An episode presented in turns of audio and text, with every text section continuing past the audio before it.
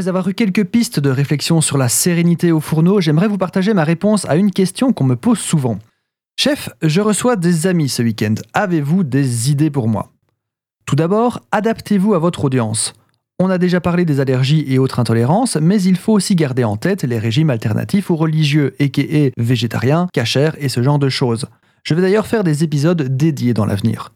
Adaptez-vous aussi à l'ambiance de la soirée. Pas besoin en effet de trop se fouler si vous recevez pour regarder la finale de l'IEM Katowice. Une pizza livrée à domicile suffira. A l'inverse, évitez peut-être cette même pizza si vous recevez votre belle famille pour la première fois. Quoique. Soyez pragmatique. Si vous faites une soirée jeu de société, évitez la nourriture qui rend les doigts gras. Vos meeples vous remercieront. N'organisez pas non plus une soirée raclette si vous avez une table de 3 mètres sur 5 et un seul appareil sans rallonge électrique. Deux grands choix de réception, assis ou debout.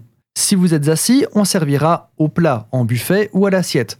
On favorisera les viandes, les sauces et les garnitures classiques les découpes plus travaillées et les décorations en tout genre, ainsi que les techniques plus sophistiquées, comme les cuissons sur coffre, les basses températures, les gratins, les potages, etc. Si les invités sont debout, on s'arrangera pour ne faire que des finger foods et des petites portions qui ne se mangent qu'avec un seul couvert. On favorisera donc les ragoûts, les riz les plats en sauce, les pâtes, les fritures, etc. Évidemment, vous pouvez retrouver les mêmes plats dans ces deux catégories. Quand vous recevez, il faut trouver le bon équilibre entre gâter vos convives et ne pas s'aventurer dans des recettes trop laborieuses ou trop coûteuses. Inspirez-vous des grands chefs, mais aussi des anciennes recettes oubliées ou des recettes du monde un peu méconnues. Explorez, inspirez-vous et surtout ayez l'ambition de vos moyens. Rappelez-vous que vous n'avez que deux mains. Je serais un monstre de vous quitter maintenant sans vous donner quelques idées en vrac. Une soirée à thème sur le marché de Noël. Réception debout avec un coin à vin chaud ou à cacao, un petit stand à flamme cuche, spätzle et autres douceurs saisonnières. On peut même le faire dehors en prévoyant des plaids et des chauves-terrasses.